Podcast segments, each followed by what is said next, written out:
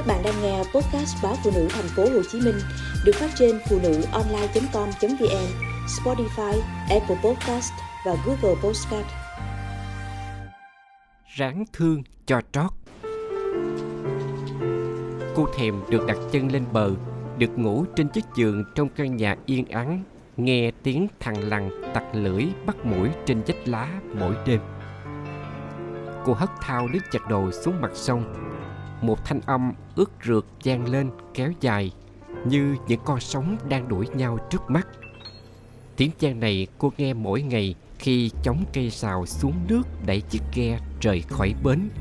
Khi nấu ăn, giặt giũ mà sao vẫn không quen, cô đưa mắt nhìn vào bờ, nơi có hàng dừa nước nhấp nhô, tựa bức tường thành ngăn cái thế giới trên bờ chững chãi và cái thế giới chồng chành, chao đảo theo từng con sóng trên chiếc ghe thương hồ.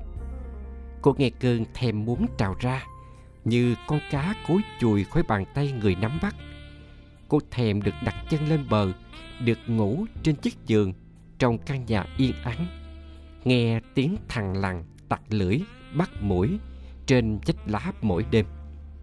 Một cách vô thức, cô duỗi thẳng chân, hệt như người ta thả lưới rồi háo hức kéo lên – chỉ là một sự rỗng không. Cái lạnh của nước nhắc cô nhớ mình đang ở đâu. Cô thui chân lên, đất liền ngay kia, gần chị thôi, nhưng với cô thì xa lắm. Giờ chắc bi đã ngủ với bà. Chăm chú nhìn vào khoảng lưng to bè bè của chồng từ cái mui thuyền bạc vết màu nắng gió. Cô không mấy khi nhìn rõ mặt anh. Đã bao lâu rồi vợ chồng cô không còn thông thả để kịp nhìn nhau. Những chiếc giả áo cơm chập dềnh theo con nước và khoảng không gian nghẹn bứ này, ngày ngày, tháng tháng, năm năm đã lấy đi của họ gần như tất cả mọi cảm xúc đã từng. Một ý nghĩ bỗng nhiên dục qua, như chạm phải luồng điện đủ để tê rần cánh tay. Người ngồi trên kia, sao như chẳng liên quan gì đến mình? Cơn ấn lạnh mơ hồ ở đâu kéo đến. Cô nghe tay chân mình như một tờ giấy bị quăng vào thao nước. Từng phần cứ thế rã ra, mỏi như cô không biết mình đã ngủ bao lâu. Những giấc ngủ mơ hồ trong nồng nặc mùi. Trên chiếc ghe cũ kỹ này, dẫu đã ngót mấy năm, vẫn không thể khiến cô quen được. Cho đến lúc nghe có một sức nặng phủ lên người vẫn cảm giác rộn rạo, sôi trong bụng như bao lần. Mùi chồi nhớt phản phất giữa mùi mồ hôi, mùi khê nồng của thuốc lá, của hàng quá, quấn lấy cô, đau rát, bức bối. Không hiểu sao cô cứ cảm giác như có con rắn nhiều đầu đang chẹn lên cổ mình. Nhắm mắt, cô cố lấy hơi để thở. Tay vẫn nghe tiếng sóng dỗ đều đặn ngoài kia là đêm tối. Bà chớp mắt lần thứ ba để nhìn rõ hơn những tàn nhang co quắp trên lư hương. Có những tàn công công bị đẩy ra ngoài, hình hài vẫn nguyên vẹn một màu xám xám đùng đục. Không dưng bà nghe hồi hộp, khi nghĩ chỉ cần một làn gió thoảng qua, chút tàn tro kia sẽ gãy dụng. Từ lúc nào không biết bà trở nên dễ hồi hộp và lo âu kiểu như tuổi già cứ rón rén, đến với con người ta lúc nào chẳng biết. Khi chợt nhận ra sau giấc ngủ trầy trật mãi không đến. Nhận ra miếng cơm trong miệng cứ nhạt nhẽo. Nhận ra các khớp chân tay có làm gì nhiều đâu mà như ai đó đè ra đánh. Nghĩa là đã bỏ một quãng thanh xuân xa ngái. Gió mang hơi lạnh từ ngoài sông thổi vào, làm lay động đuôi tàu dừa xeo xéo sau cái am thờ nhỏ. Ngọn gió này mỗi ngày không được hít vào thở ra, là bà tưởng mình như con cá rời khỏi nước. Tháng trước, tự nhiên đang khỏe trân mới còn nhìn thằng bi nhảy chòm chòm ngoài sân. Vậy mà thoát cái, bỗng chưng tối hù, tựa như có ai lấy cái chảo khổng lồ mà úp lên đầu bà dậy. Lúc nặng nhọc mở được mi mắt ra, thì mùi thuốc mùi đậu ăn, mùi hơi người trong căn phòng bệnh viện khiến bà ngạt thở. Nhìn những bóng áo trắng kiệm lời, khuôn mặt bịch kính chỉ có ánh mắt không biểu hiện tiết cảm xúc nào. Chưa bao giờ bà thèm những cơn gió sau trừ nhà mình đến vậy. Ở xứ cù lao tứ bề là nước này, từng cây dừa, cây chanh, trái khế, đến chiên đất cái am, mái đình bà thân thuộc như chính sợi tóc ngón tay của mình. Từ hồi còn ngồi nắng đất sét thành ông táo, cái nồi, chắc tầm tuổi thằng bi bây giờ, bà đã quen ngồi đây, lẩm nhẩm, nói với bức tượng người phụ nữ trên cao rằng bà có thấy con nắng đất sét đẹp không? Mỗi lần bị nhà quở mắng, bà chạy ra đây nằm co ro như con mèo mắc mưa dưới khoảnh đất nhẵn thính trước am mà rắm rứt. Đôi lần ngủ quên lúc nào không hay, khi thức dậy, bà đã thấy mình nằm trên chiếc giường gỗ cọt kẹt quen thuộc trong góc nhà. Từng ấy tháng năm, mỗi ngày bà vẫn lao tượng phật bà bằng chiếc khăn riêng rồi thắp nhang đều đặn. Từ hồi xung quanh là vườn sơ ri um tùm lẫn vào một vài cây sapoche cho đến lúc thành con đường nhựa phẳng phiu khách khứa chào ra tấp nập như bây giờ. Từ hồi bà biết mình có thai thằng long, nhắc đến thằng con, bà nghe lòng cuộn lên một nỗi niềm thầm kín. Như một phản xạ tự nhiên, bà ngước lên nhìn phật bà, câu cầu nguyện rơi trong thinh lặng. Gần 30 năm qua, bà luôn cầu nguyện và xin đấng siêu nhiên thấu tỏ. Xin hãy chở che cho nó chợt bà nghe một luồng hơi lạnh chạy dọc sống lưng. Có bí mật nào trên đời này giấu được tất thảy mọi người? Bà không biết. Chỉ biết rõ, những thắt thỏm, cuộn xoáy khi ôm giữ trong lòng một điều không thể nói, chẳng khác gì mang một mảnh dầm ghim ở bàn tay. Nó khiến chính mình suy kiệt. Ông à hử? Tôi cảm ơn ông vì bao năm qua. Tôi muốn cảm ơn ông về thằng long. Nó là con mình. Hơi cứng đầu một chút. Không có tôi bà ráng. Nó nó là con mình, bà à. Trời nhờ nhờ sáng, hơi thở ẩm ướt của dòng sông như luồng hơi từ miệng của gã khổng lồ hắt vào mặt cô. Với tay bật chiếc đèn pin, cô kề sát mặt vào cái gương soi loại rẻ tiền đã trầy trụa, nhìn như thôi miên vào khuôn mặt của chính mình đôi môi nứt nẻ này là của cô sao? Mái tóc rối nùi này là của cô sao? Đưa tay di di nhẹ lên lớp da môi khô ráp. Cô dừng lại thật lâu, nơi những vết nứt sâu, nghe như tháng năm chảy dài trên khuôn mặt mình. Tẩn mẫn lần từng sợi tóc rủ xuống trước trán. Cô tự hỏi mình đã làm gì đời mình. Cô cho người ta xông vào, xé toan vết thương mà cô không hề có lỗi, là cô cho phép người đàn ông mình gọi là chồng, được quyền đứng trên cao, thẳng chân mà đập mạnh không nương sức. Tự nhiên nghe lòng mềm rũ, cô bậm môi. Một lần, hai lần, rồi ba lần, đôi mắt khắc khoải chăm chăm tìm chút sắc hồng tươi một thời con gái. Làm gì mà chậm như rùa vậy? Cô giật mình như chạm phải hòn đá phẳng lì, không có cái máu nào để bám víu. Cái kiếm nhỏ tuột khỏi tay rơi xuống. Đi chợ rồi mau về, tôi cho ghe về nhà trước.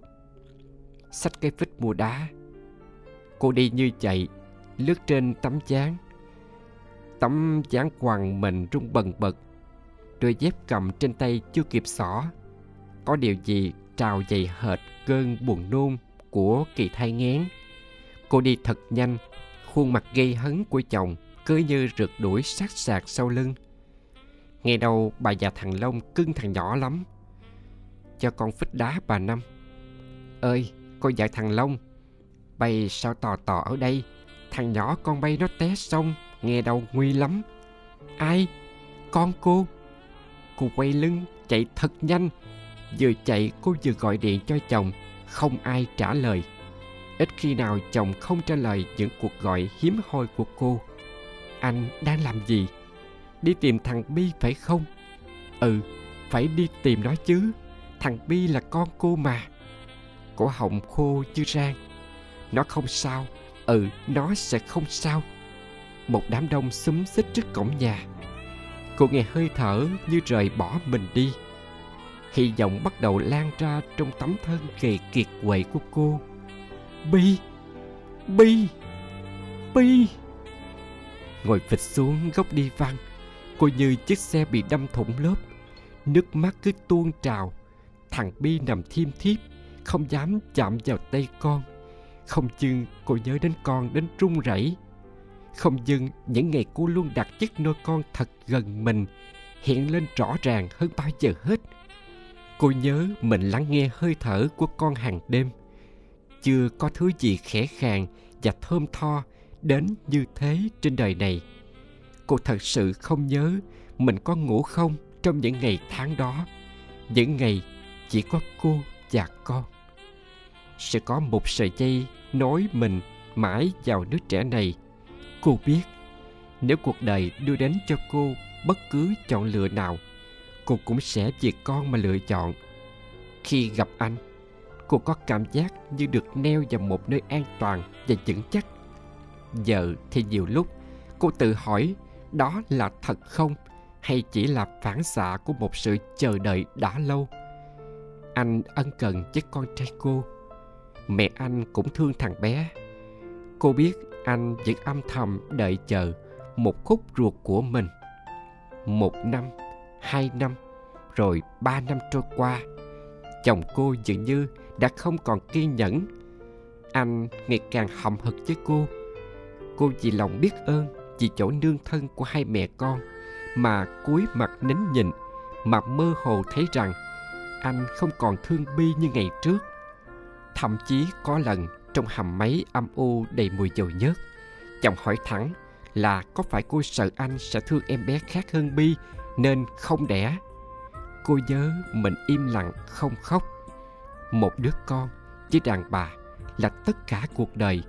Cho dù nó được sinh ra từ người đàn ông, mà một chút cảm xúc hay tình yêu cũng không còn nữa. Có đàn bà nào trên đời này không khát khao những đứa con?